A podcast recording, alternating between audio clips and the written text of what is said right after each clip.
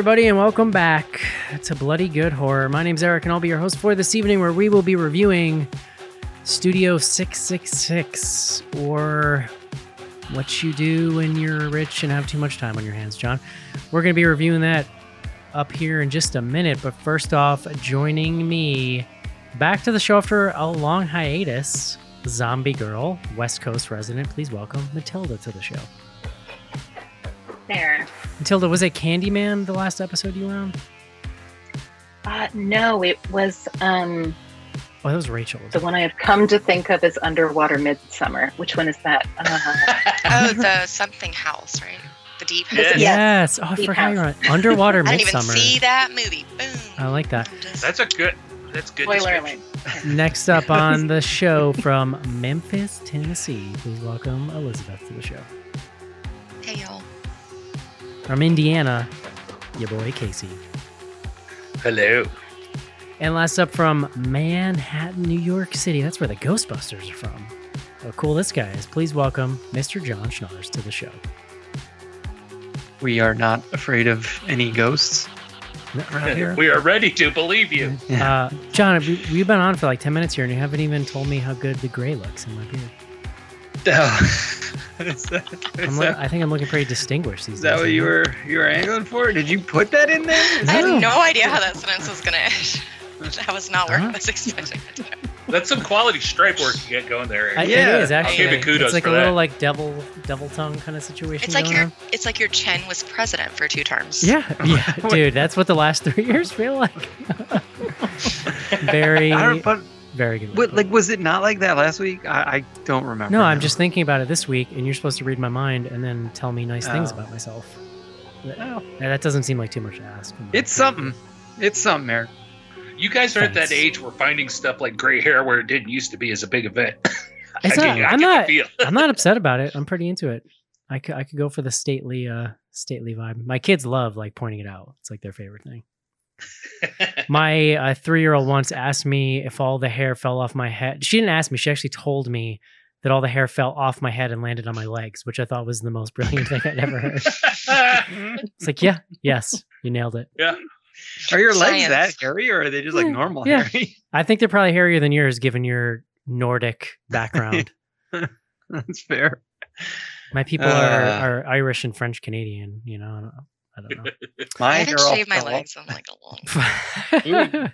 Hello. Very nice. Well, I Are just has, confessing right speaking of like blonde and fine hair, like I don't have Yeah. to, but like even for a person who's like doesn't really have to, it's Maybe you been guys share some long. ancestors.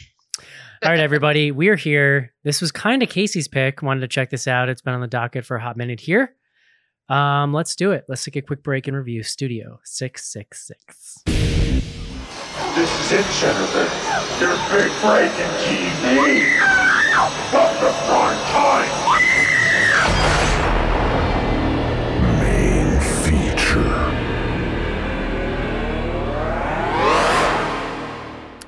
John, I like your crisp, clean white t shirt tonight.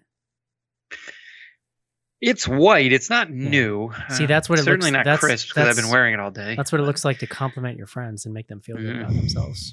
Thanks. Just That's what thought I, would- needed. I thought I would needed- practice- needed thought- a shirt compliment. Thought I would practice what I preach a little bit, you know. Yeah.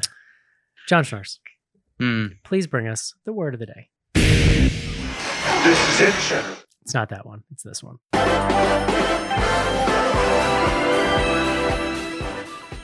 I think that's two weeks in a row. You It's missed been, the. no, it's like three. They're right Oh, next man. to each other. Everybody chill. Phew. Yeah, you got your glasses checked after the gray beard situation. Maybe I don't know. Uh, today's word, Eric. Thrash. Ooh, I like it. T H R A S H. Thrash. Uh, the verb. A lot of meanings. I'm gonna s- synopsize here. Beat a person or animal repeatedly and violently with a stick or whip. Oh boy. That's yeah, yeah. Thrash. That's number one. That's the the first definition. Um, move in a violent and convulsive way. I like that one. Um, move with brute determination or violent movements. But more importantly, for our purposes, is the noun thrash.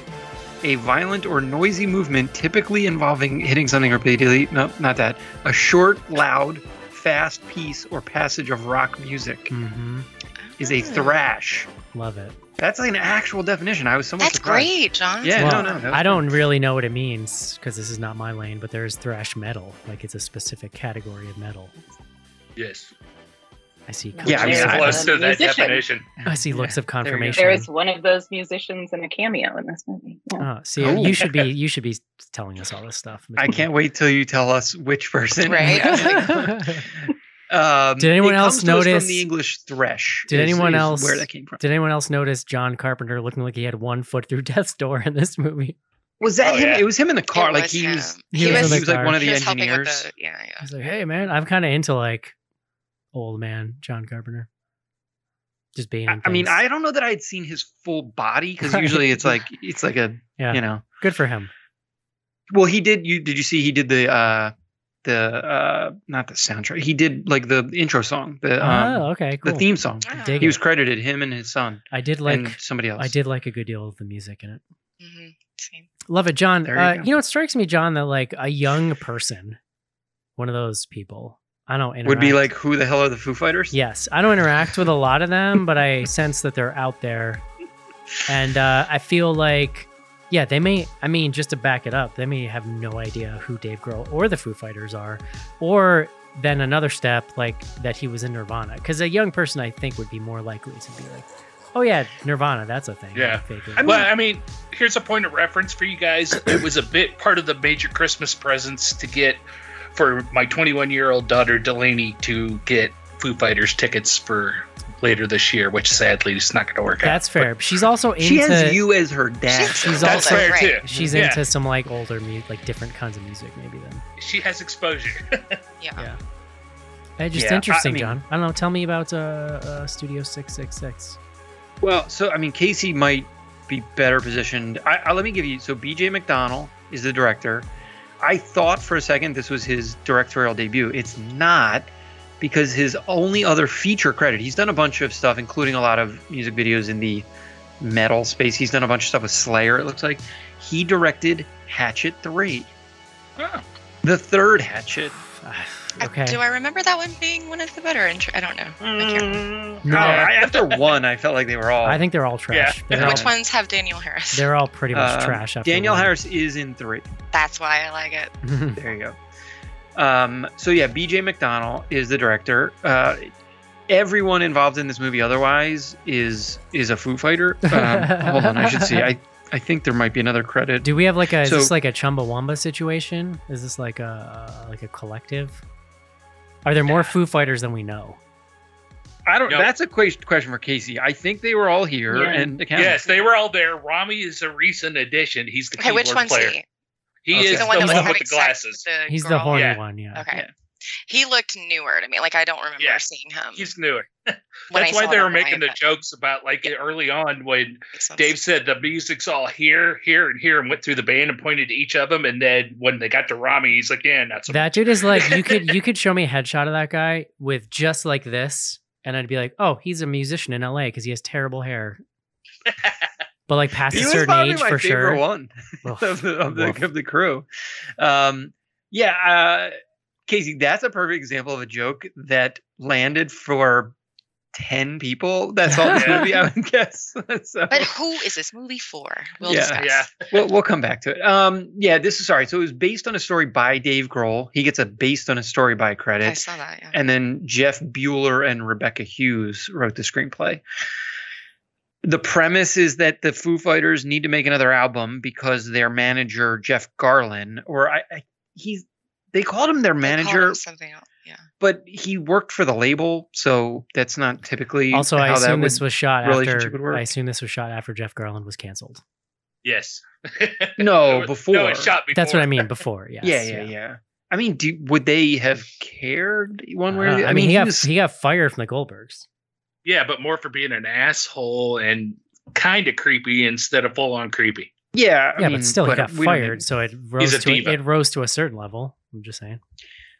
Sure. That whatever. We can come back. We can come Yeah. back to Jeff Garland if you if you really feel strongly about getting. I But don't. um, so they need to cut an album. They're like creatively stumped, or or I don't I don't even know. Like they're they. It's unclear how much they give an f about making the album, but he basically says like, "Hey, look, I'm going to book you the studio and go work on this album." But where he really sends them is to this house where we have actually seen in an opening credit sequence there was another sort of like murder kill spree that involved musicians of some kind. And so then the rest of the film is them making the song after Dave Grohl has interacted with some type of demon book A- a craziness. A very specific song. yeah, yeah. Well, yeah, and but he has to finish the song, and then that's go- the, the once the band finishes the song, that will sort of like unlock the demon powers. That's sort of the setup. That probably only gets you through the first like two acts. There's a third act of this movie that is just, you know, the word you're it's looking for is unnecessary. it's it's unhinged. I would say. Yeah. Um, but yeah, otherwise, it, this is a vehicle for the Foo Fighters, as Eric kind of hinted at, to do whatever they want Have for the most part. something to do. Fill their days. Well, I mean, presumably they could like maybe they maybe oh maybe this was it. And Casey, I'm curious if you've read about the like making of when they couldn't tour. Did they just say to themselves like, ah, fuck it, let's go make a movie? Was that basically where this came from? again, from? much like don't- I uh, honestly don't know, but it wouldn't surprise me either. again, much That's actually like the most logical explanation. much here, like but- much like X, it does and no X spoilers No because spoilers. Elizabeth hasn't seen it, but it does very much feel like a bunch of people were like, "How little number of people can we get in an isolated building to shoot a movie? Like, so we don't have to worry about Yeah. that shit." Well, and look, there was a huge thing during the pandemic where musicians were like looking Right, for things to do. Yeah. And when you're as famous as they are, you're not going to like, st- I mean, I guess That's- they could have started a podcast, but like they had to do something that was like bigger or weirder than. no, like, you know what? It's an actually interesting aspect of this movie, and then I feel like there's a weird truth they're showing you about what it looks like to be maybe any level musician, but like definitely this rich level where like they're recording an album, but mostly they're just hanging out, grilling, and getting drunk, and like I kind of Yeah. feel like that was just ripped from the headlines, so to speak. As somebody who grew up in studios, um, that is a fair assessment Right. of how Yeah. time and then and, and then eventually like, hey, should we like do should we do music? Five minutes of work, Yeah. 40 days of partying. All right. Um, Matilda, welcome back to the show. Thank you. Thank you for nice joining to us you this evening. Could you give me brief Foo Fighters thoughts and tell me what you uh, thought about this movie? Sorry, I missed the first break. Brief Foo Fighters. Tell me what. Give me a give me a hot take on the Foo Fighters, and then tell me what you thought of this movie. So I have no hot take on the Foo Fighters because I'm a, I think I'm a little old to have a hot take on the Foo Fighters.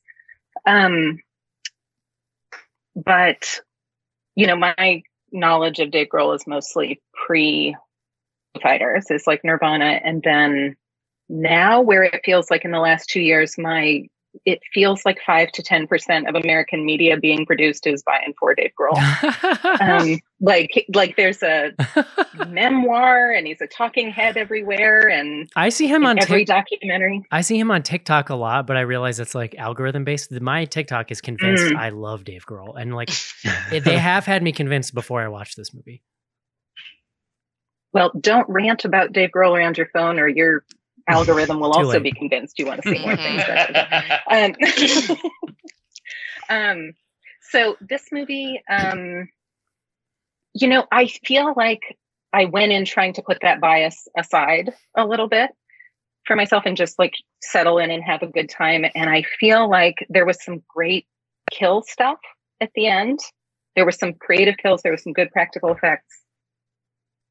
But the majority of the movie, I felt like, um, you know, with campy B movie send ups, you can kind of go one of two ways. It can be like fun and enjoyable as a throwback, or it can be kind of regressively broy. And I feel like this did not fall on the right side of that for me. Like things were not landing. There was uh, about an hour in, I was like, are we going to get past the like grandma fucking jokes? at right. some point to like that was the that might have been the worst actually. The grandma thing was yeah. so bad. Because I I do think to your, I think you're dead, pretty dead on, but I I do think it's possible to make like bro love comedies, and absolutely. but it Well, yeah, takes yeah. it takes really thinking about a new way to do it. Like you gotta yeah Yeah. I feel like there's And been, and I feel new- like we're Oh, sorry. I'm sorry to cut you off, Matilda. I was going to say it involves this new concept called editing. Yeah. well, and there's cut some ways that like enjoy like being a little bit critical of traditional masculinity, which this one, Right. I mean, I don't know. Yes, this I could have been made in 1987. That, that's a great way to put it. Yes. All right.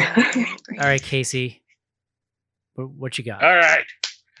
Okay. I'm a big Foo Fighters and Dave Grohl fan. I'll say it up front. I don't belong to like any online communities or anything, so I'm not like rabid about it. But I am a big fan of the dude and the Foo Fighters. I've seen them like three times live. Was going to be four times this year, sadly, but understandably, tour has been canceled. It's been a hard time for a Foo Fighters fan as of late. Uh, that said, I got more out of this movie, I think, than others. But I understand that's because I that's more my world than other people too. So uh, that's not a problem. I mean, that they're kind of speaking to me as far as we've had a lot of conversations on who this movie is for, and maybe it was just made for me. it sounds like it. The could be. audience of one. exactly. Got it. Nailed it. No, I enjoyed this movie. It is corny as hell. The dialogue is not anything spectacular. The gore is better than I, way better than I thought it was going to be, and I thought it was fun.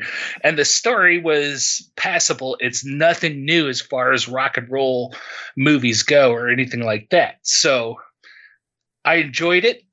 I realize there's problems there. There's a lot of problems, like when Matilda, like you're saying, with the dick jokes and the grandma jokes and stuff like that. I think my biggest problem with those is there was a lot of those, but they lingered on them all way too long, and it just felt weird and got awkward. Especially that grandma joke. They just kept showing re- facial reactions. it just felt like they were going care." like, right, Yeah, right, exactly. right. Wink, wink, wink, wink.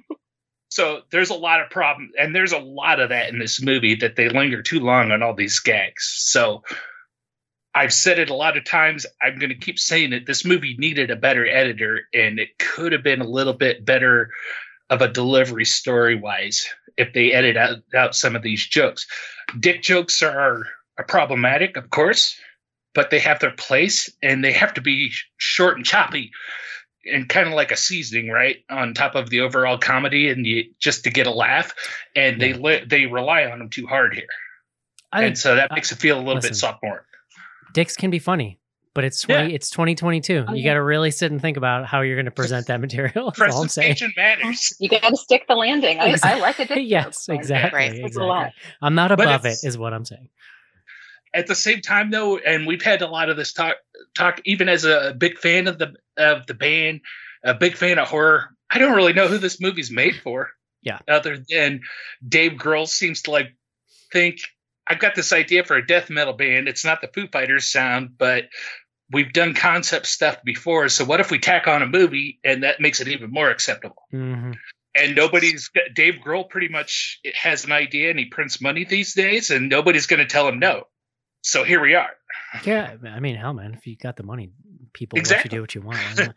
Elizabeth, Um, yeah, I, I agree with a lot of what has been said. I also want to first and foremost appreciate just fandom in its purest form here because I um, probably watch the Taylor Swift zombie music video once a week. It's my personal thriller. If they made a full feature of her just being a zombie queen, I'd be set for life. This movie, though, like I like the Foo. I I historically am a fan. I've seen them live. I had a like huge thing for Dave Grohl for a long time before the internet was what it was. now we see everybody's every thought. Me too, Uh, Elizabeth. Me too. you did say you were a little. Him and Anthony Kiedis. That was like, you did say you, you did say you were a little shocked by how old everyone looked. oh, I, that was the very first thing that happened. Was like, I was just like, "Fuck, y'all are old." That means I'm that much older too. Like, I recently on YouTube was called an old lady in the comments. Uh, that was fun. So, uh, yeah, no, I I had moments of this movie that were quite enjoyable. I think the gore was pretty on point. Like, I think that I because I kept wondering who is a horror fan here because like I don't feel like Mm. like there's someone like I liked that opening sequence. I loved uh is it Jenna Ortega? I wish She's there was in more every of her. movie I we've wish there was more of her Yeah. always. Yeah. but Ever like, since That's like our wish you could third thing a this year, right? but Yeah. like that whole thing confused me. We can come back to that. Uh, that was cool. Like I was impressed with like off the bat. We've got this like cold open where there's like brutal gore, like um some mystery, like whatever. Like this is this is neat. It's kind of slick in a way I didn't think it was going to be. Um, then all I enjoyed was like the gore moments after that. Everything else felt. I mean, it really did just feel like okay. Maybe you'll, you'll have done this as well me and my friend Andrea in middle school used to just set up her dad's camera, his camcorder, and like the entryway to her house would be our stage, and we would just do any SNL skit we could think, like anything. We thought we were hilarious. No one ever saw this because that's what you do with shit like that. Is you put it in a closet and then someone moves or the house catches on fire. I felt like I was just watching somebody's like Right. We were bored like during the pandemic. off, like I'm just with my friends, and like, who is this an inside joke anyone else knows? Like, I just felt there, there were many moments of misconnecting with even like you have such a rabid fan base that like, and I consider myself a fan. I've paid money to see them perform, and I'm glad, you know, in light of tragic recent events that I have, uh, there was a, a an opportunity, I think, to go places that they just didn't Mhm. with this and i think that it was a lot of you're not wrong casey in the editing being an issue.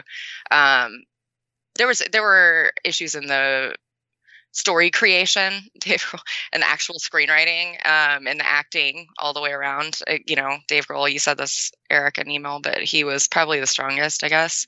Oh, by Um, far. And still, and still, like it's I not really can an follow a convoluted fucking plot. Like by the third act of this i legit was like wait what Yeah who's well, and it, but it all happens in the last. it does 20 minutes. But for a yeah. movie Yeah. that is the substantial equivalent of this to be what it is for 75% and then be like, it's like a fucking like the finale of a fireworks show. Like, but this character, this, this plot, this subplot, this thing, this comes back. I would like And to. then also, I felt like there were things that didn't, like they could have done, but it didn't land. Like, okay, Will Forte, his like, uh, what was the name of his little? Was it Broken Bones or I don't. No, it was bone structure. Bone Structure? There you go. Okay, right. like they make a point to have this whole thing about like Dave Grohl's possessed self being like, "Well, like link on our Tweetstagram or something," and then he just like throws the CD back over.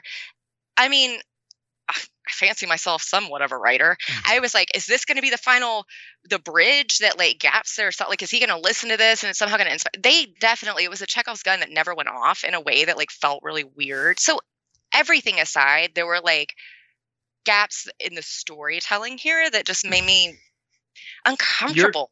I Your don't like it. expectations for the storytelling were much higher. Yeah. Than Hey, look, when something opens with based on a story by John Schnars, that means something fucking epic happened. And you told a story somewhere, and somebody else was like, "We got to make that a movie." I Like, think Dave Hmm. Grohl Has was going to anybody the else ever bathroom one time. credit? Yeah. yeah, no, no, that's like not that uncommon if it's like based, on a short story, Yeah. or something. Yeah. no, no, no, no, no. That's a I different. understand. St- I understand story by credit logic. is All right. I understand your logic, but like John was saying too, I think a story based on a story by could be two dudes hanging out at the Feels urinal and say, one "Hey, listen, you see what I, did I think we can day?" all agree it's bold for anyone to put their name on the story. John, what did you think of this movie? So, I mean, look, like weirdly, I feel like I'm in the position of having to like somewhat defend this movie. but I mean, I like generally agree with everything you said. My expectations were so low for this that I ended up being like somewhat surprised that it was better than I was expecting it to be. Um, Oh, interesting. Uh-huh. Well, look, like I, when I say that, there's a couple of things. A, like the plot is there's not a plot for half or more of the movie, and then there's like so much plot you can't tell what's going on for the other half. So like problematic. I guess I more was surprised that like the production value was high was at a level above what I was expecting it to be. Like It I would like a real movie. yeah, like and look, maybe I need to like reevaluate or like reset my expectations. And certainly Dave Grohl can afford to spend whatever he wants to to like make Yeah. this look like a real movie. Um but yeah, it was like competently put together. The the the horrors, it was more of a horror movie than I was expecting too.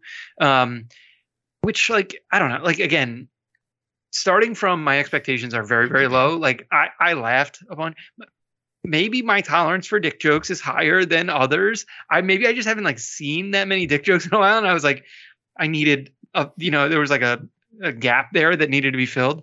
Um, so to speak. yeah, there you go. But um, yeah, I don't know. Like it's not good. Like I wouldn't recommend this to anyone that's not a Foo Fighters fan. But if you're a Foo Fighters fan, like this might be the best movie you've ever seen. like it's it's just I don't know. That's amazing. it's So weird. I, John, so, yeah, like- counterpoint. I think this is a badly put together movie. Well, yeah, I don't want to like overstate like how well made it's it's not but like I don't know, like I was just I was even surprised at Man, the look horror at elements John being like the- horror. John being they an were. optimist. What is going on in 2022? I, it's funny to me. So like the Dave Grohl, like I didn't, I don't, I actually would have said that uh, the the keyboard player was the best. Like there was such like a the there was a narrow range of quality of acting among the Foo Fighters. So like the best is still I like never. quite Yeah, bad. that's a good way to put it. Yeah. but there's so much Dave Grohl in this. Like I, at a certain point, I appreciated that he was like self-aware enough to like joke about the fact that it was the most like solipsistic nonsense that's ever maybe been made. But then he like still went through with it. Like he still did Yeah. it. I think. Uh, I think it's worth pointing out the. I don't. I let's say synchronicity that we reviewed this movie days after SNL released its short ass movie sketch. Um, because it's an hour and 45 minutes. Oh, it's And so it it's is- so much. It too is long, Yeah. easily 15 minutes too long. I would argue this would work Oh. best as like a 20 minute short that like you watch Yeah. at a film festival or something. Yes. Um, because like, dude, you could you could keep all the coolest moments and take take it down to a short. I don't know. I was I was uh, like almost angry by the time it ended because I was just like, like So I will caveat. I watched this in two sittings, which so did I. It wasn't because enough. did I? Yeah. And I still was like, this is I, I- got to like my fill in the first sitting, and I was like, all right, I just gotta. sit- Yeah, go so to that's bed," part like the then- Yeah. fir- the first act is brutal. Like yeah.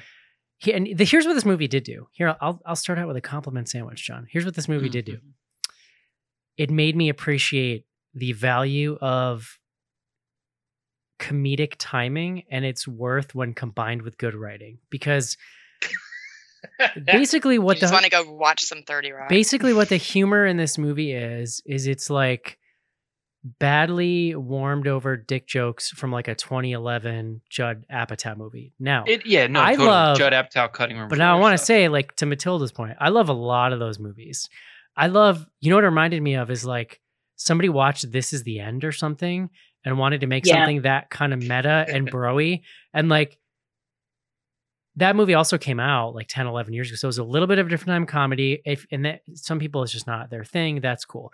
But what makes that shit funny, like, you know, some of the shit Danny McBride says in that movie could have been pulled from that and put into this movie. Like, it's not that the writing is that much different, but when you're trying to do comedy, you feel the gulf in acting chops here so deeply. And there's so much Dave Grohl, and it feels like you can see the gears turning in his head. Like he's trying to hit his marks and do his little comedic Mm. beats. And sometimes it's like multiple thoughts and marks in the same shot. And when that is happening, it is so bad. It's so distract. It's like there's a scene where he's with like a, I think it's where he meets Whitney Cummings at the fence, and like he's like, uh, uh, he's like turning to Taylor and saying a line, and then he's like, it is. I feel like I'm watching someone do math in their head, and it's the problem is it's not funny. The timing is completely off. He's like missing everything. They bring in people like Whitney Cummings to try to bring some like comedic chops to it, but she's like a side character at best. I also think Mhm. she's the kind of like your mileage in her may vary as well. I think I didn't find her Oh, really yeah. funny. I don't think you know she doesn't have a lot to work with here, but I think this movie is god awful. I think it is atrociously bad. Yeah. And I I agree. I don't know who it's made for. The best stuff about it, I really enjoyed the first like two minutes and thirty seconds, which is the opening kill and then the John Carpenter theme song, which I didn't realize it was John Carpenter, but I was like, hey, this is a jam. I like this. then you get to this first act, it's all the jokes, and you're like, oh my fucking like, what is what is going on right now? And the slashery part doesn't even really start until like an hour in, which is about where Yeah. Will Forte gets it. That's too much to ask of me, John. In, Oh no, no, much. totally agree. Like Um, there's there's nothing going on for an hour. That's Yeah, I will say I really liked the music, like the devil music they're like channeling and making was good. and like Into it. those scenes are directed almost kind of music video like, so it gives them a little more energy than the rest of the movie. The Mhm. rest of it is like somebody doing an imitation of like the lighting and directing on a curb episode. It's like Yeah. ov- overlit um undercut like there's just not a lot of cuts or like there's no real movement it they're they're not they're going hard for comedy is what i'm saying so like Yeah. it's not even like you've got fun spooky atmosphere because because on no, well, the horror is comedy. It's on, on like- paper i love this stuff. On this idea on paper is like a really famous band ends up in like a scooby-doo situation that's ultra violent and like r-rated and goofy and they gotta oh they gotta bumble their way out of it. And it's like okay cool. But the thing about scooby-doo is it was like spooky too and so that's kind of what made that con makes that concept fun when you're doing a horror comedy it's it's rare for me for horror comedies to go full comedy and make it work. One of the ones I'm thinking of is um Final Girls. They didn't. it's pretty dramatic too though. There's like yeah, I was gonna say there's A lot I'm drama thinking there. no, I'm thinking of Hell Baby. Hell Baby. Hell Baby is- oh, that's yeah. a good. Yeah. Pure comedy, pure shtick, pure jokes, but you're So talking good. about um really legit like comedic actors in that movie, right? It's a spoof. I mean, and that's what this is more spoof yeah, like too. but you the- know, I, I, I think it's real is- misguided to do this with a bunch of people with zero acting experience. And my favorite, and it's why I made him my background tonight, is uh, Pat Smear, who for most of this movie looks like he barely knows where he is. Uh, What? they, He's, six, Fuck. he's 63. I think I saw. Yeah. They give him a lot. he's got He a is lot of alive. lines. Wow. and like He's got a lot of lines. He has the enthusiasm of like a, a, a potato. I don't know. Like it's real funny. I like him a lot. It's funny. I kind of came out of the movie liking Dave Grohl Yeah. less and liking Pat Smear more because he just kind of seems like the dude that they were like, "Hey, be here at this time. We'll just tell you what to do." And he was like, "Okay, cool, bro." I still know." don't understand. very why Pat charming. Smear He is, yeah. I still don't understand why Pat Smear had to sleep in the kitchen. I don't. So, like, was, dude- I was amused by that. The scene where he wakes Yeah. up on the floor and he's wearing the hat. Like, Anyway, it's kind of so ridiculous. it's kind of like a bummer because I I agree. There's like a lot of potential for a fun thing here. I don't understand. What I wish I would have seen is that they hired, like, I think that they made a couple mistakes. I think they needed to have a real legit, not even comedian necessarily, but like a legit comedic comedic actor be an integral part of the cast that is there in like Yeah. almost every scene because I also think that has an effect on the actors where you sort of can elevate people around you a little bit and when there's you know I think it would help them with their timing and all that stuff. Uh I think it needed to be like spookier and I think they probably needed to hire somebody who's got like a legit horror track record and didn't direct like Hatchet 3. So Yo, Hatchet threes. That's that's the bomb hard, bro. apparently. But man, I'm this one this Can I? let me ask the question. 2022 so far the angriest I've been watching a movie. Well, let me. So I asked this question over email, and like I realized maybe we're like skipping, but I, it, we've we've reviewed maybe enough. Um, if I'm curious, would people like if they had just not had the Foo Fighters in this? Right. Well, mhm. I like. I'm kind of here for this movie in the Yeah. version that's like professionals because the Foo Fighters stuff, like other like there's moments like the one you mentioned, Casey, where there's like whole jokes or parts of the not plot like I wouldn't say they're like integral plot elements, but there's parts of it where it's like if you know which Foo Fighters which, you're really gonna get a kick out of this. yeah, no, yeah. That shit went so far over my lost head. on me. Yeah. But like you could you could have just had generic band and had them go through this exact same experience. A- And like I don't know, I'm here for that I- movie. yeah, like, well, that dude, would be a fun movie. Imagine a cast with like four or five like Rob Corddry level like you know middle-aged comedian dudes like really leaning into that, you know.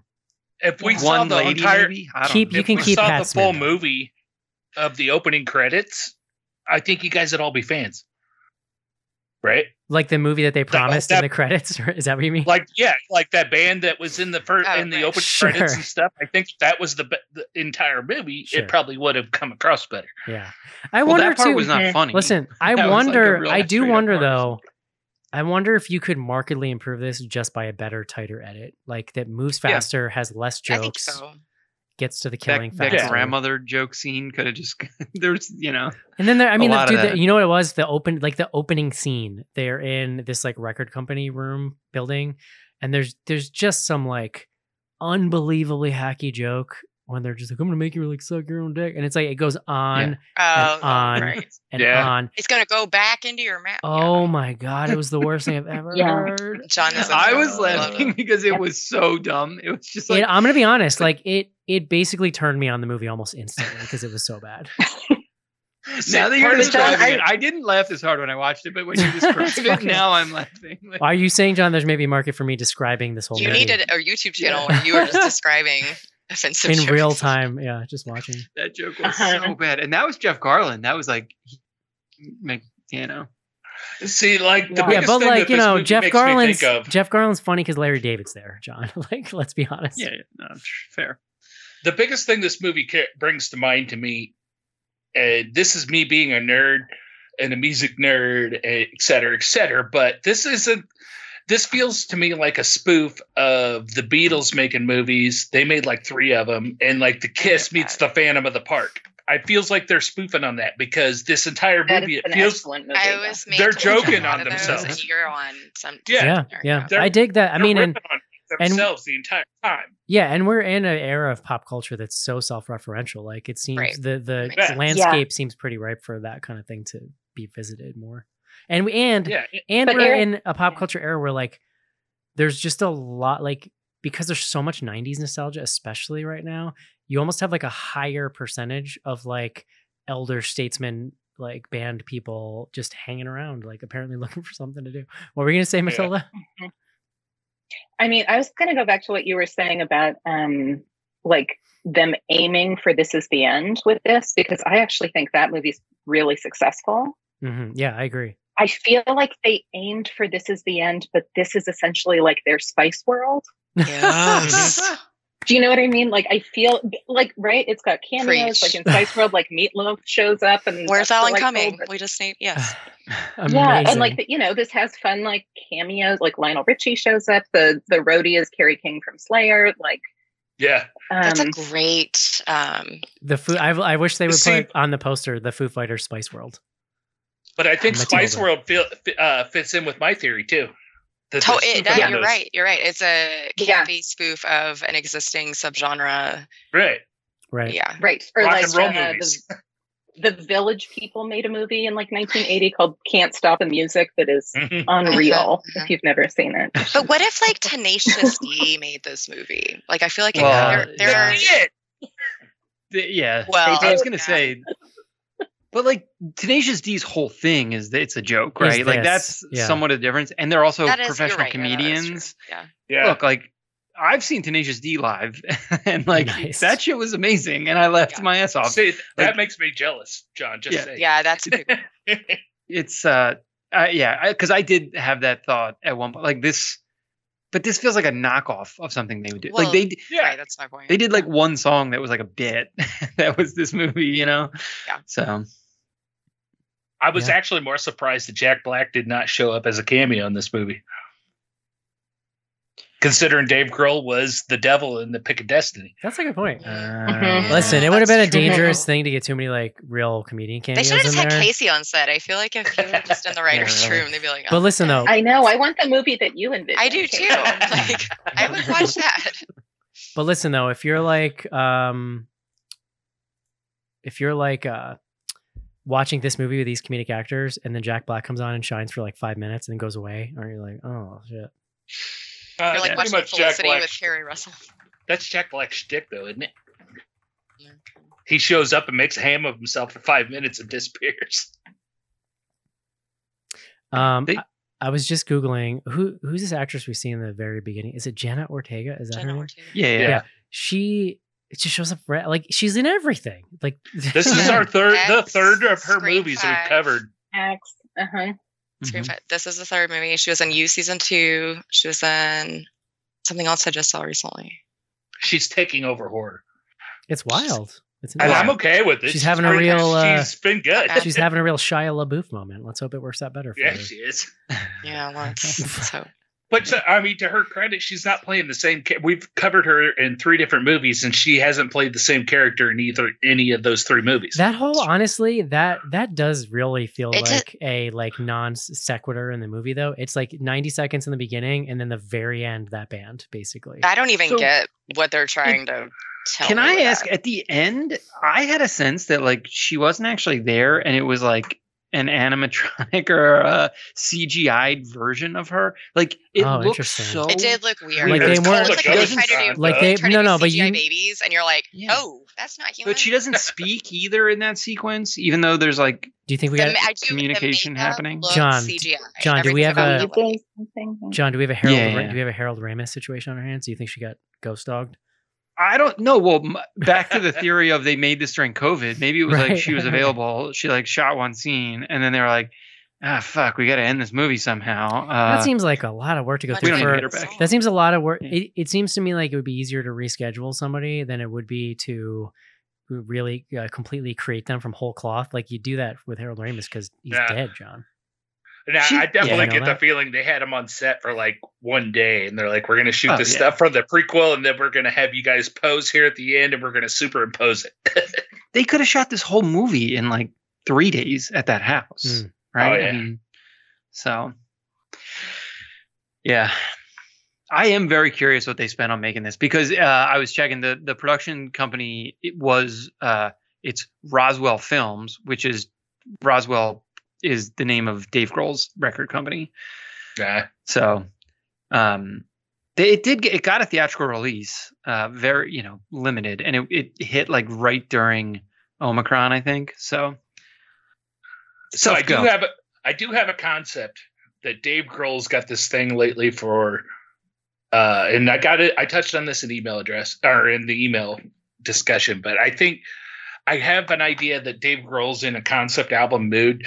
They've, if you look back at their catalog, they've actually released like ten studio albums. There's a live album, then there's a concept uh, a concept album from like a year ago like that was released last year, the Dee Gees that was all Bee Gees covers by the Foo Fighters, and now it kind of feels this feels like because there's an album release co- connected to this movie of I can't think of the exact name of the band from the opening credits. I think it was Death Widow, but I'm not 100. percent I think that's But- right.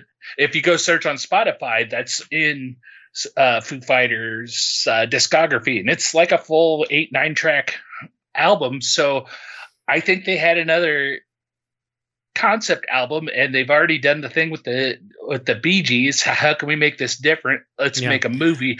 It feels right with that, and that, that makes me think that some of the writing in this coming from Dave Grohl talking about struggling with writing his tenth studio album, Yeah, et cetera, et cetera, and right. the music blockage. Maybe he's working through It's some easy. It's easy to get that he's like yeah, funneling some real life Mhm. stuff in there. stuff. Yeah. Bee Gees, do they do they Yeah. cover any Bee Gees um, off of Odessa? I wonder. I need to go. I don't know. There's a full album. I'll send you the link. look. It's uh, Yeah. there was a t- there was actually a video out there on YouTube of them in the um, I can't think of the name of the Baptist church that protests all the like Oh, Pro- in Texas. What- uh, yes Westboro back. Westboro, yeah, yeah. yes Westboro they uh they actually when they played in that town where Westboro Baptist Church is they went in front of the uh they had like a whole convoy going past the Westboro church singing uh I feel like dancing from the Bee Gees. It's pretty good. It's, I want. It's That's- it's, that's a good worth look. saying too. Like I'm in. You know, I'm in curmudgeon mode tonight, but I do like. I can appreciate. Uh, you know, an aging artist branching out and trying new things and trying to find a new outlet. for sure. Yeah. Oh yeah, and he he has a Dave Grohl somehow has a song in the new Fraggle Rock reboot. Also, Amazing. Yes, Like, I they did the theme song. Yes, there's a he is in all, all the lanes. When I think Yeah. Dave Grohl his lately, family The will full eat Dave Grohl tonight. chord press. when I think Dave Grohl lately, I just think of this TikTok that I literally get served like once a week. That's him. I was telling Elizabeth this last night. It's him talking to Pharrell in a studio, and he's like, So "Oh yeah," he's like, "I stole when I we were making Nevermind." He's like, "I didn't really know what I was doing. I stole all of those um, drum riffs from um, like '70s soul and funk music." He's like. He's Yeah. like uh the the track to smells like Teen Spirit is from the Gap Band, and then he goes like he does it on his pant, you know, his like legs, and then they cut to the clip, and it's identical. Like it's Yeah. the exact thing. It's fascinating. The, the dude was like Mm. 19 when Nirvana hired him. And Pharrell's just like mind blown. It's fun. It's a fun video. It's a, in fact Well- like it made me. It's the reason why like when I think now like Dave Grohl, I'm like, oh, he seems like a nice guy. Like it's like Yeah. totally Oh, changed my. absolutely. Yeah. but I mean, that, that's why He has a self. He idea has a of them just- self-deprecating vibe that I connect with. Yeah, that definitely. He's definitely a fairly humble guy. I think that he comes across that way. He's willing to laugh at himself. Other but- than this movie, you mean? Well, I mean, But- other than touching everything I love and exhausting. yeah, Yeah, Dave Grohl, get out of Matilda's face, okay? but what I'm saying is this isn't that. This didn't seem that out of tune for Dave Grohl to try and do a horror movie. The dude has, for his Huh. entire career, he gets a whim up his ass and decides I want to make an electronic, uh, electronic metal album, and we got Probot. Which he did an album for, or he plays with the Queens of the Stone Age for a couple albums. all albums. I- all- with them and crap like he that. was rumored to be in like somehow involved in Ghost, although we never know, right? Like yeah, the joke in my house is we watch a lot of like heavy music documentaries in my house, and so the joke was like we were going to watch a nature documentary, and I was like, if Dave Grohl comes out of the ocean and is like that octopus wouldn't Like a be doing what it's like doing without the Melvins, I'm going to lose my shit. I can't. Listen, I think You're gonna go look inside your clothes and it'll be like inspected by number sixty-seven, Dave Grohl. Like, you're- I'll be like, do you know about the MC5? It's important you know about the MC. Like, like it's too much. oh my god. I think I think we can all hope that Dave Grohl's at least treating Pat Smear well, since I can understand what it's like to not have your to have your creative partner not compliment you. So I hope that Dave Grohl is somewhere right now complimenting Pat Smear on his wonderful silver hair. Uh, well, like John wouldn't said, you be Dave Grohl in this situation? Just to be clear, like, yeah. Eh, I don't know. We can talk about it. right. We can Well, talk like about who John we're going to be. Pat's, Pat Am I Smear's Nico, pushing or- seventy. Pat Smear's pushing seventy, so Dave's got to treat him somewhat well for him to stick around this long, I- right? That was my other question. It- and like again, we don't need to go down this road. I, I know very little about the Foo Fighters. Like I don't know that I could have named. So like Everlong is like the song that I know, Everlong but and, like and Hero. That's all I got. if Yeah. you had asked me to come up with Everlong before watching this movie, I don't know that I could. They mentioned Um, it. Yeah. Okay. Hey, I laughed at that, that. one joke was funny. I That laughed at that one where they were like, Not the "Da-da-da," and they're like, "Oh, you already wrote that song." Oh, not yeah. the You wrote first it the, the first riff didn't get me but then when he started playing everlong after that because it's just so recognizable that was the one that got Yeah. me Well, no. So here's my question: How did the band come together? Because Pat Smear and like, were they like hanging out? Like this is, I and I understand that uh Grohl had like a whole career, obviously Yeah. before. Like, I don't know. It just it was that was I was like, I- wow, John, I bet you- random My understanding dudes to be like hanging out together. My understanding was that because, like, on that first Foo Fighters album, it is all Dave Grohl. He recorded all the parts, and then he started piecing the band together for touring and stuff. He'd worked with Pat Smear before and went back to him and said, "Hey, you want to come join me?" Gotcha. That's how they started. I just remember i just always remembered pat smear from that one jane's addiction video they showed every day in the in like the early 90s from lollapalooza. Matilda's matilda's got me. All right y'all. Studio 666 i think we've dedicated enough words to it. Would you recommend it matilda? Uh, I think if you love the Foo Fighters and you think of it as their kind of fun send up movie, I think yes. Otherwise, Foo Fighters Spice World, no. obviously. Mhm. Yeah, Foo Fighters Spice World. Yeah. Otherwise, no. casey I think, uh, like Matilda's saying, if you're me, yes. elizabeth I mean, I don't like a conditional answer, but yeah, like for fans of the band, I feel like you don't need to recommend it. They're probably on this already, but like otherwise, I'm not. Uh, yeah, I'm not telling folks to go seek it out. john I'll just make it simple. I'm going to say no, even though I was the one nominally defending the movie. I'm gonna So- say capital no. We're gonna do like a maybe like a 25 font size on this, John. Just no. Like you're sending a real, you're sending an email at work, and you want to make sure they hear this one word, and it's Mm. no. Don't watch it. It's a hard no. All right, y'all. It's gonna do it. Let's take a quick break and do some fan mail. You know, a lot of people write me and say, Hey, Joe Bob Briggs, just what is monster vision? You don't need no special glasses or an insect's head, just a healthy love for slime and disrespect for the dead. We'll talk about some movies by the old double wide, and when you get that creepy feeling creeping up inside, well, then you got monster vision. It's a heck of a fright. We're tearing the heart out of Saturday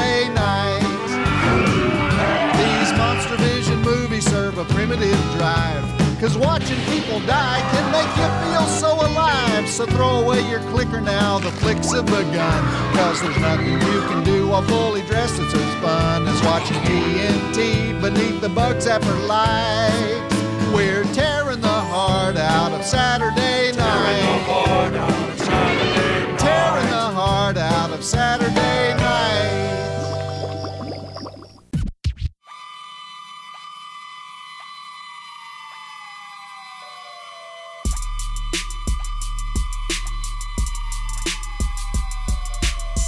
Hey, I'm Joe Bob Briggs, and you're listening to the Bloody Good Horror Podcast.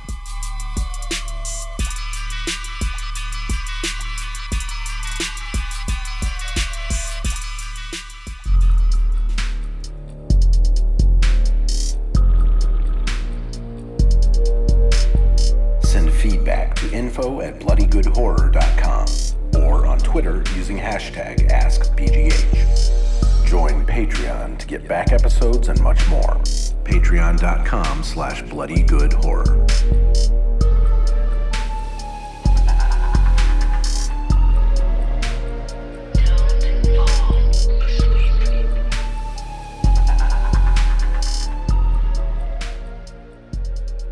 Did you did you need a little pick me up?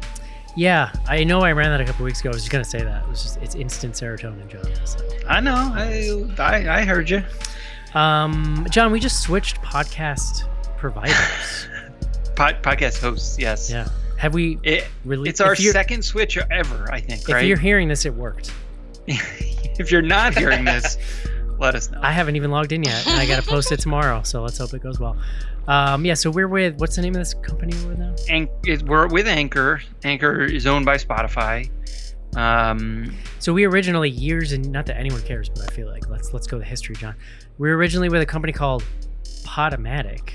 Automatic. Yep. that sucked butts because if your show got really popular, they would charge they charged you for download bandwidth, which is like unheard of now, which means the more people download your show, the more money they would charge you, which Yeah. is an insane business model that only could have worked in like 2007 when we Well, were and I mean, so we left that. I was trying. I mean, we could go back and piece this together. We left that and like it was. It was like 2010, maybe. I think we spent like Yeah. two or three years there, and then we were like, "Fuck it, we're moving to Libsyn," and then we didn't move for 10 years or whatever, whatever it's been, 12 years.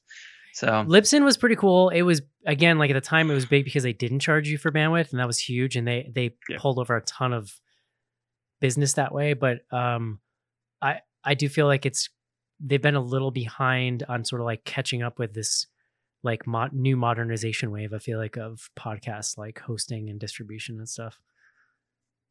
Correct. So one thing we're gonna kind of be dipping our toes in here with Anchor is running some ads.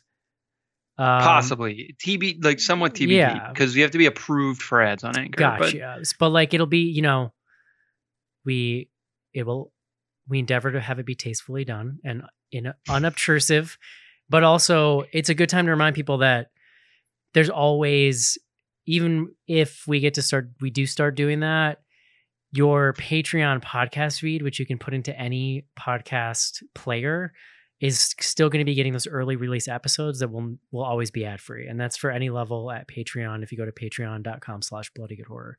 I listen i think for the vast majority of people it, it would be done in a way that's they don't care and it would be unobtrusive but um th- that hop that option will always be there. And we just wanted to kind of give people a heads up i guess. We'll see. Just keep your ears peeled for ads. yeah well we will One day. definitely be giving like another heads up if it's going to happen just to let people like to know john people like to have Yeah. expectations you know Mhm. can help Sure. Um, not you. I know you just fly by the seat of your pants because you're so cool. I like to know what's going to happen before it happens. It's helpful. I get it. Yeah. Uh, the other things going on at Patreon, we're going to be starting to do some teases soon on our upcoming Patreon exclusive T-shirt. Um, that's going to go out for free to our top uh supporting pat- patroners, patrons, um, and then only be available uh to those people who are patrons. So really cool design by um, a designer out of I think Central Massachusetts. I lived there for like 10 years and I don't really know the geography that well, John. I know like Boston and then like the rest of it. The I'm- rest of the I'm state. like I'm like the U of Massachusetts, John. Yeah. Like Uh. yeah, I just put that together. Uh but Yeah, that's by an artist named um, John, and his stuff you can find it at Slime and Grime if you Google that. That's just the letter N, John, like the nineties. Uh, so check that out. Something else, yeah. So we got the early release episodes going, um, and the classics are going into that feed. I've been trying to make sure people know about that. I've been I've been getting a little uh, saucy, dipping farther back into the catalog to release those. So Careful now. if you're like a, a member at like the lowest two levels of Patreon, you don't have the full catalog access, but you would get that feed and get weekly kind of slow drip classics that I am uh calling them from like the same time of year. So like you could go listen to a show, John, from like 2010 and hear me talk about my allergies right now. Doesn't that sound like fun? You're Lucky you. Sort of like yeah. The, the I was gonna say sort of like uh, this this week. This You know. week in time. Nothing changes. That's It- right. It's it all nothing and everything. So yeah, check that out. Patreon.com slash bloody good horror. And these live streams that go out um to certain levels, I think it's everyone but the lowest one. If you don't catch it when it's on, they're always on YouTube. You just grab that link from your Patreon message and check us out in glorious 1080 HPs or HDs or whatever it's called. 1080p's. Um you can check you could see that you could be looking at the gray in my beard right now, John. I'm trying not to look at it. So there we go. Uh, Casey, I oh we do have one email, John. Hmm. Kaylin and Kissimmee, Yes.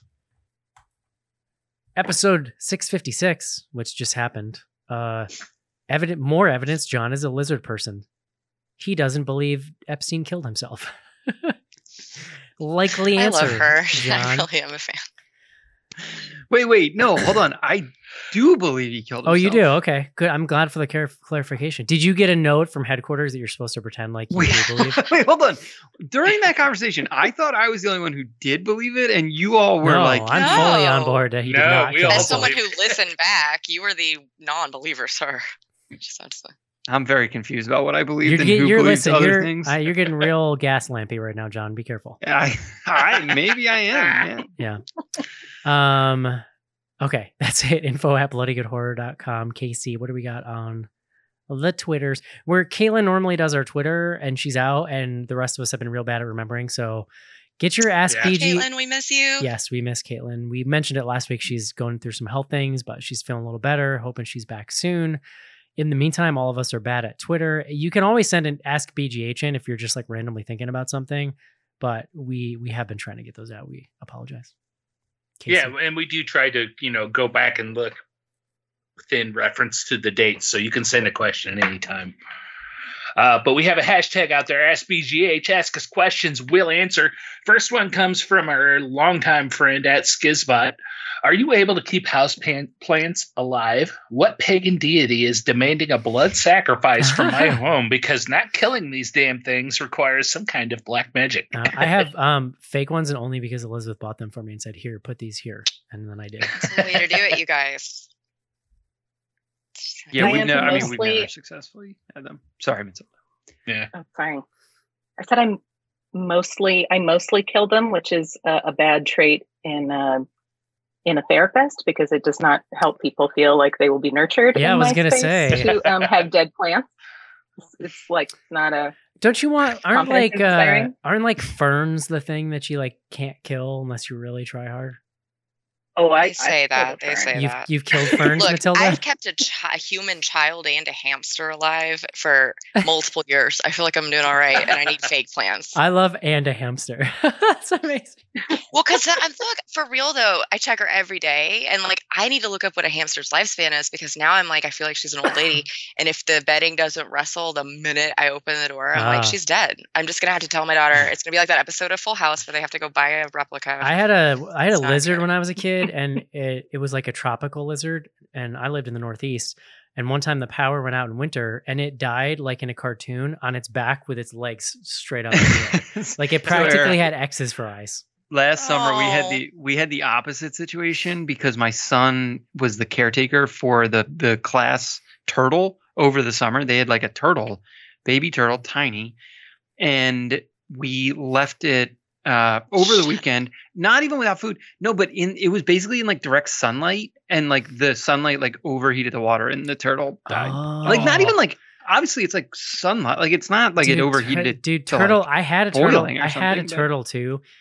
Tur- turtle care is Yeah. insane because turtles poop Yeah. like a lot, Mhm, and you have to turtle once. regularly like siphon out the water like you're trying to steal gas and like empty it out and refill it. It's like cleaning a pool. a uh, Yeah, food It's a like, nightmare. Yeah. I have to tell you, we have a 40 year old turtle that lives in our house. uh, Excuse me? My husband, my husband is the one child who did not kill his turtle. You're allowed to 10, interrupt and- any of us to tell stories like this. by the way. and the turtle became sick over the pandemic and you know vet care during the pandemic like you couldn't go in with Yeah. your pet so we had to find like who would see the turtle and like hand it in a bucket Oh my Yeah. god. to them and they brought it back out and then they they brought it back out with syringes and said okay you're going to give it a shot you're going to give blinky a shot you know every Blinky. once a day and we had to go back in and be like i'm sorry how do you give a turtle a shot like Yeah, but There's it's gotta be a YouTube. I'm guessing for not in that. this shell. so the, the In answer is you hold it like like a- you hold it like an ice cream sandwich and you get them in the armpit Oh, but wow. his uh, his tonenail Right. fungus really cleared up. So there Oh, you that's go. good That's for. Blinky. Is he doing Wow, okay? That's a whole. Is is Oh, Blinky man. is Blinky It's a still dark alive? week. to go along with my uh, pre-show stories, Elizabeth, with uh, my gullibility with what my mom tells me, I had a hamster in like probably like eighth grade, and I had it for in my room for like a year. It bit me once, and so I I fed it. I cleaned its cage. I didn't interact with it much. I wasn't a big fan, and eventually it disappeared. I just thought it was gone. My mom was a kindergarten teacher, so that was like in eighth grade. And like my senior year of high school, I went up to help my mom move something in her classroom or something like that. And walked into her kindergarten classroom, and there's my hamster from five years earlier. So it went to a better place. I saw right. the- happy. I will say the best thing about my true. the best thing about my turtle is um I don't know if there's different kinds. No, this is a good question. It was like a half water, half like an amphibious There's turtle. tons of different like- turtles, Yeah. dude. And once a month, we were instructed to feed it like 20 goldfish, just dump them in there. And this oh, Hold on, turtle, like Like the- the goldfish snack crack so day to day, so day to day, you fed, goldfish. day- Oh, yeah, day to day, you fed tur- like fish food type thing. And then once a month, you were supposed to give it like just a whole mess of goldfish, just dump them in there live. And this- a whole mess. You- uh, This a thing, bushel of goldfish. this thing would go effing Terminator on these goldfish. Like fucking would- a thing that a thing that I literally saw never barely move would Stop it! I am dead. would the turn into jaws instantly in the water snapping and it would like snap them in half instantaneously rip them apart eat and it would not stop until they were all Oh gone God. and when it was done the rocks and the water and the guts on. were mark and i would literally dump them in and just sit and watch it That's 'Cause it Yeah, was that's a, it sounds like a great afternoon. Matilda, is no that john it was a great do with your 30 seconds So our turtle is uh I mean, I want to say the turtle is in his dotage, but I don't think that's true. I think this turtle might outlive us and we don't have kids, so this, this is going to be a It's whole like thing. parrots. Yeah. Yeah. That's like a- Uh, yeah. The turtle eats turtle food most of the time, but yeah, we have live goldfish a few times a week. Um, although I think I don't know how good his sight is because we have to, you you know, the net that you put a goldfish Mhm. in there with, we have to like be like Vanna White with the like here. it is. You like- get it over Has here. anybody read the Stephen King, the Stephen King short story? I think it's called The Man in Black about the kid who's like down by the river and he sees this like demonic man unhinge his jaws and just like eat yes fish. That's like all I can. Pe- Mm. i gotta tell you and I sound I'll, psychotic, but I'll this- I need never- to see this. But I they gotta- bite them in half and their guts go everywhere. I gotta tell you, I'll never forget it. It was the one of the most amazing things I've ever seen, and you're just like, huh, nature. The first fun. hamster I ever had had babies two days after we got it back from Ruby Begonias, the local pet store. And uh, I was so excited. My parents were not. I got home from school the day after she had babies and she ate them all, except for like some parts. Ugh. Yeah. It was Except for some parts. Yep. Gross. it was really fucked up. All right, well, that's uh that's gonna do it for the trauma hour here at BGH. Casey, Yeah. uh, what's next? And we still Turtles have more trauma. tweets. Our next tweet comes from at Four Color Craig. This is more of a statement than a question, but I'll share with the class. Last week, one of your guests from the Zombie Girls podcast said, I appreciated the shocking, transgressive nature of the masturbation scenes, and I feel like BGH leveled up somehow.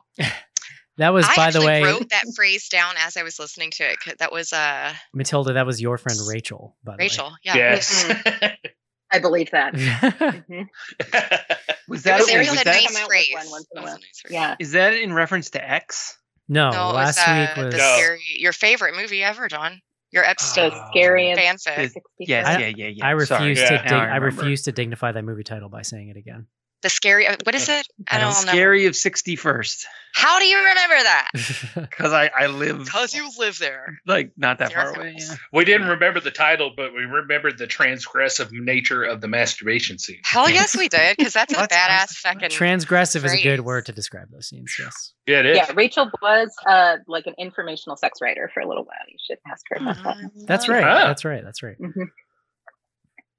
All right. Next up, we have a question from a longtime friend uh, from Down Under, Andy at HorrorFan4129. Uh, and this actually pertains to tonight's movies.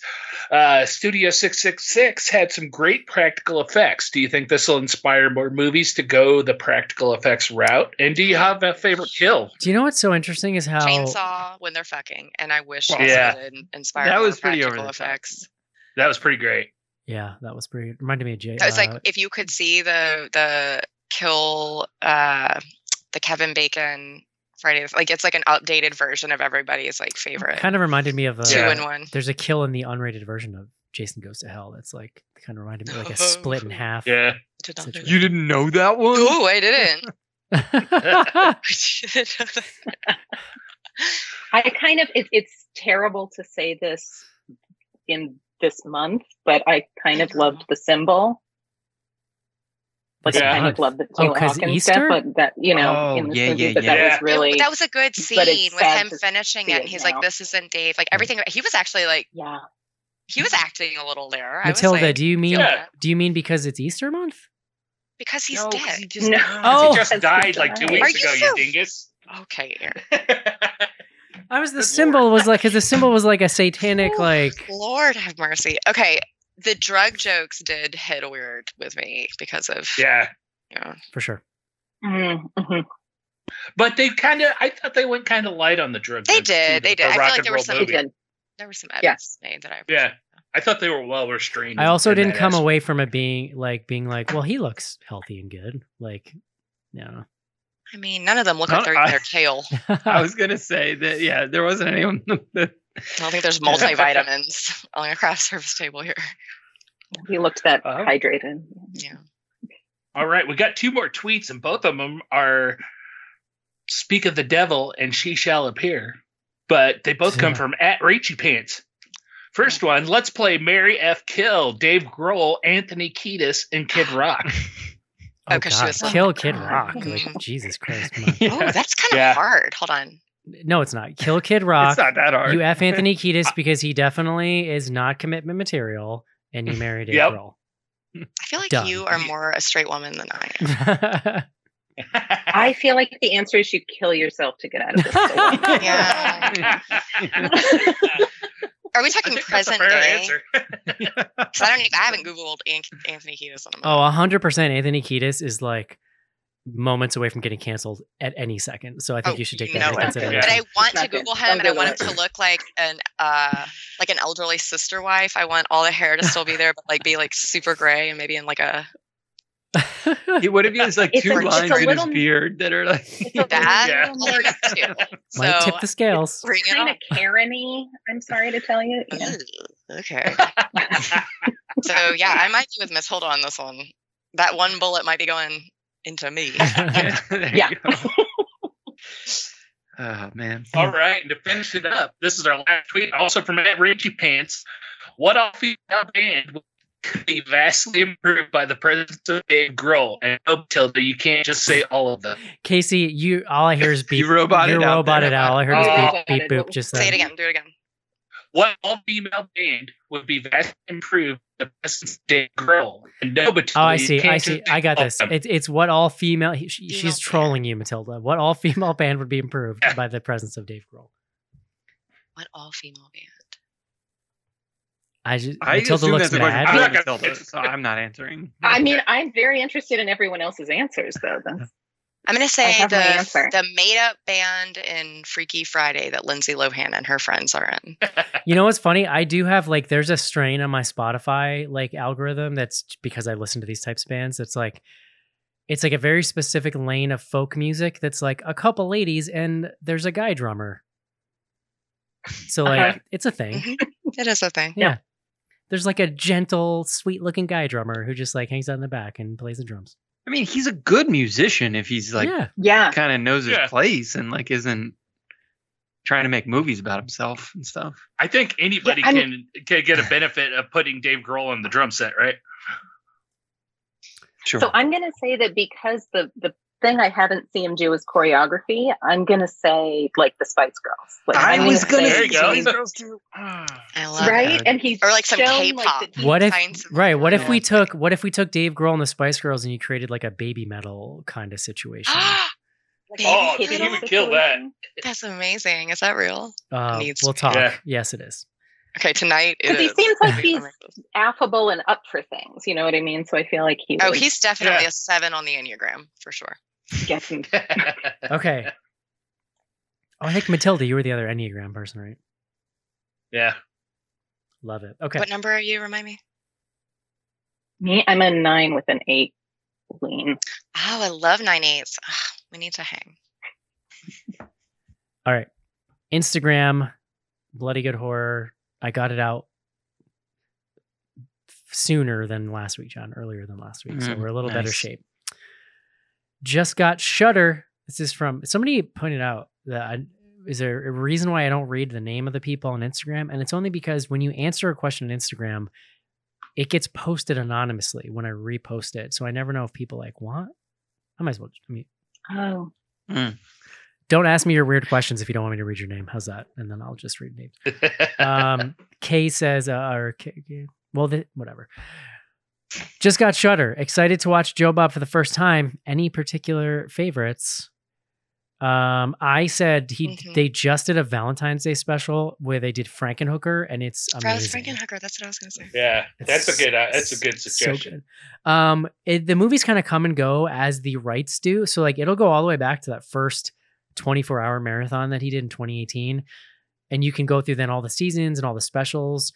Search like try searching alternate alternately like Joe Bob and then Last Drive-In because they name the specials like Joe Bob's Halloween whatever, and so They're like it hard to doesn't. find sometimes. Their yeah. search thing sucks, but so there's a lot of there's a ton of material on there. No If one's going to for- Shudder for like great product experience. Just Yeah. to be clear, It's Shudder, we love you're for, honestly uh, it's yeah, it's yeah, no, really my totally. only it's it's mostly my only complaint about shudder these days except that their shudder tv channels which i love as a concept do not get new content often Right. enough. They need like 10 more of those and they need somebody on it, like it's Pandora gotta be up Station it should be weekly But do y'all remember when Shudder was just like four like shorts It and was like it was- some listen. like public domain bullshit? and I was like, why am I paying for this shit? Even though Bloody Good Horror gave me 20% off. And now it's like, it came legit, it came so it's come so far like it is Yeah. it is really Yeah. So, yeah. You know what I discovered today? Speaking of Joe Bob, I was on Amazon Prime, and they have a whole season of some Elvira show. So I googled and I started looking into it. It's from 2012. Hulu ordered it, and it was in conjunction with Full Moon. So it's Elvira doing like horror hosting with a bunch of like Full Moon movies, like new and old.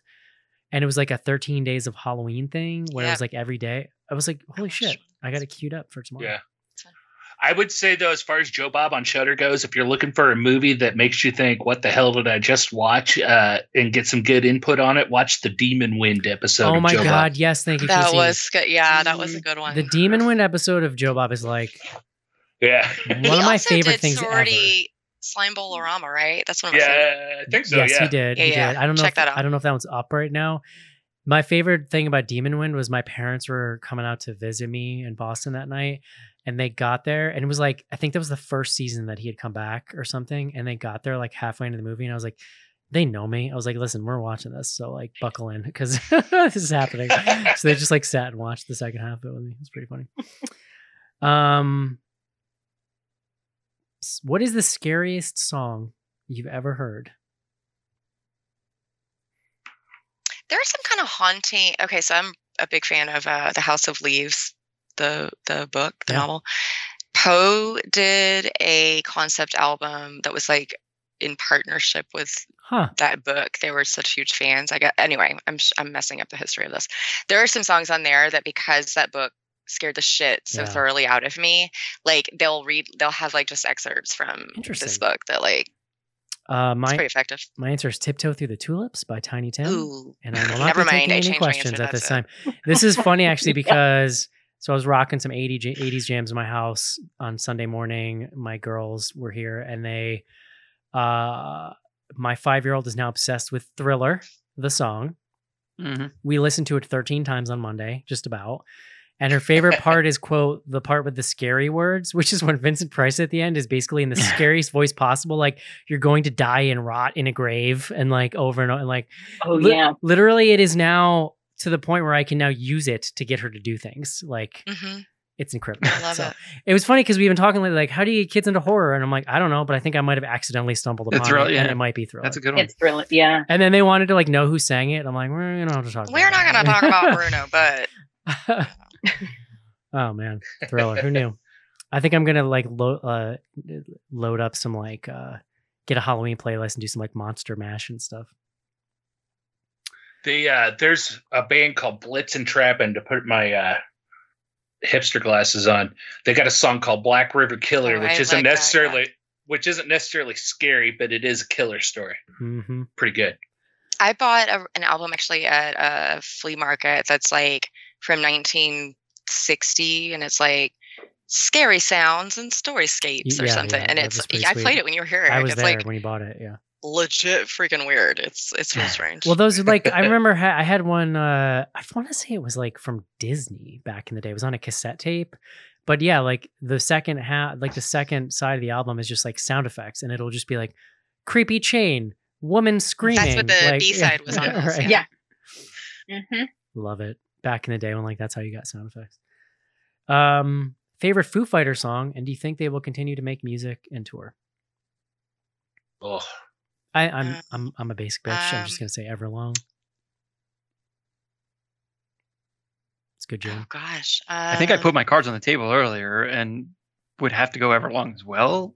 Because- they were at a really interesting junction to me of like where that first wave of alternative music had kind of burned out in large like in a lot of ways kind of accelerated by Kurt Cobain dying and their music was sort of interesting because it was just a little like pop rockier but like retained enough of that sound I mean if you were like a hardcore fan you probably were like fuck those guys but it made it like very accessible and a little less kind of uh, gleefully depressing than like a Nirvana. I think that's kind of part of the reason why a lot of Yeah. people have connected with his music.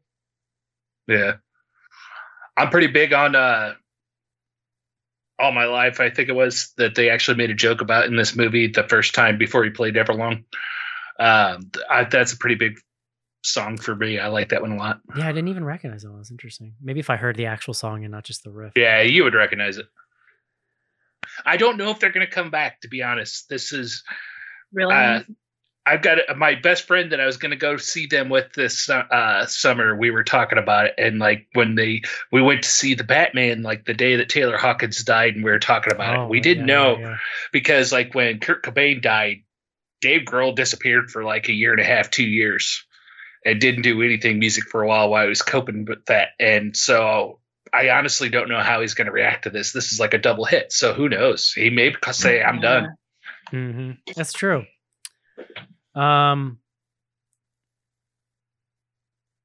that's not a question. That Joe. I just had to Google the lyric. I like the song "Breakout." nice. Anyway, What artist or band would you love to hear a metal album from?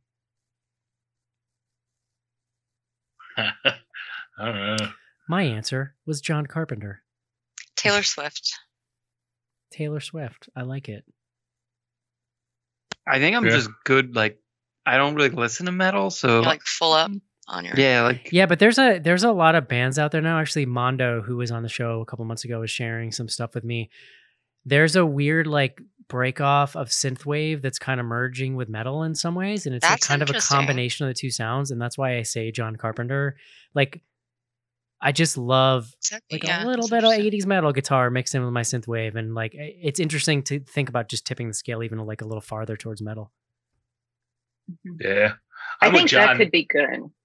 Yeah, that's interesting. Yeah, that could be fun. I'm with John though. I'm not enough of a metalhead to say who I would appreciate doing a metal album. I mean, I'm not talking like real metal. Like we've covered it. Like I don't I don't like to have my feelings hurt when I'm listening to music. But um this So ain't, we listen to a lot of metal in this house, and I feel like oh well, yeah. it gets dangerous. Like Pat Boone made a metal album at I- some point. Yeah. Like, dude, I was just thinking of that from the night. That was like a huge thing in the '90s. It was like, yeah, he was like a Yeah. crooner from the '50s or something or the '60s. yeah, it was Oh, Pat. yeah, yeah. It was Yeah. Pat Boone and Christopher Lee making metal albums. crazy. Yeah, and I feel like what people who don't listen to it like think is is concerning. Like where it goes can get concerning, but um, I, I think some of the synth bands actually could do some pretty interesting long form like Yeah. doomy things. It's Yeah. so, dude. It's so funny. I was, try- I was like sitting here specifically trying to think of that Pat Boone thing, and it was really wild because I remember him doing the press tour wearing some like weird cheap S and M gear and shit. Like uh, he did like a whole publicity photo shoot for it, but he still had his like greatest generation grandpa haircut, and it was just like this is so weird. Mhm. It was pretty unhinged. I mean, I will recommend there is a great band called Hell Songs. Do you know who this is? I know. That sounds You can. too much like Hills. The- okay. Yes. yeah, Very different. It's uh, it is folk versions of metal songs, Oh. but they're That's very faithful and very good. There's like an excellent War Pigs Oh, it's, nice. it's hell in there. songs. You can find it on all your platforms. They're, they're I'm searching now. It's Scandinavian can folk you band. can you spell this out for me? It's like two words. Hell songs. I think it's all one word. Hell songs artist. Yeah, there we go. Their version of Megadeth's Symphony for Destruction of Destruction is Oh, pretty man. great. I love this. All You know what song gets talking of folk music? Um, to make this just longer and more painful for everybody.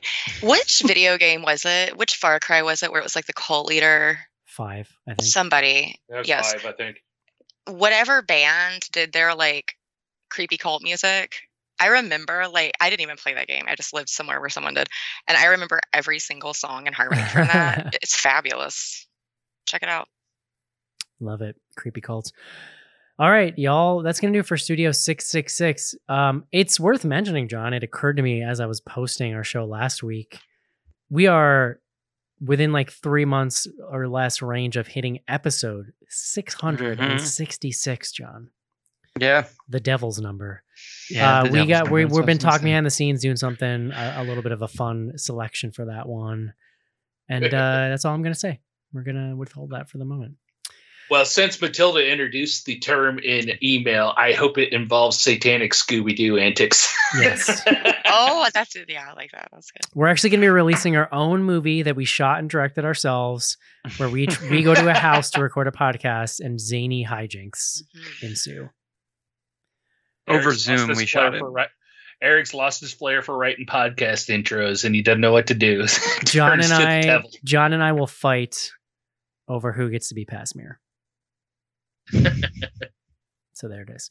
Um, yeah. All right. Um, Elizabeth, where can people hear you, check you out on social?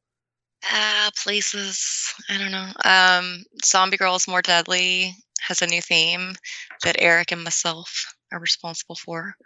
Um, You can also you search hear me on for Plug It Up. the holler the holler kings The if Holler you search for Kings, them on spotify you can find another intro we did Plug It Usually at work or in my cool apartment.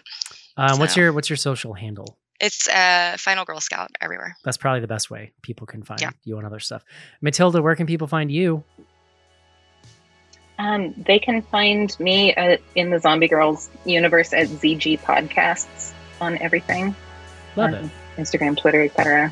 love it uh, john Yeah. john nobody cares where to find you it's fine No. you're not even on social media you're like uh you're No. too cool Too Yeah. I'm on LinkedIn, Eric. Come on. cool. you work for like a He's you like work, the killer. Spoiler alert In fresh. It's like Sebastian said, like he's gonna just meet a person that's gonna be like, "You have no footprint online. You're no." well, Right. you can. You never have the option of doing that if you haven't stayed off the internet. So he figures, why not be safe? You know. But I don't know where I'm going to be in five years. It's what a lizard person would do. Yes, I'll jump. True. I'm going to jump in here, Eric, just to say you can find me on Instagram, cinema.fromage. Love it. I post I post art under my art name, c.fromage. So come hang out. And you have a you have a Redbubble store, right? I do. I don't know the address, but there's a uh, link tree slash cinema fromage you can go to, and it'll get you there. Love it. All right, fam. We don't know what we're doing next week, but we'll get there soon. Shout out to our homegirl, Caitlin. We hope you feel better soon. We love you. We love Love you. you. Thank you to Elizabeth and Matilda for joining us tonight. Thanks for And us. um, Thank you. we will talk to you very soon. See you. bye, y'all.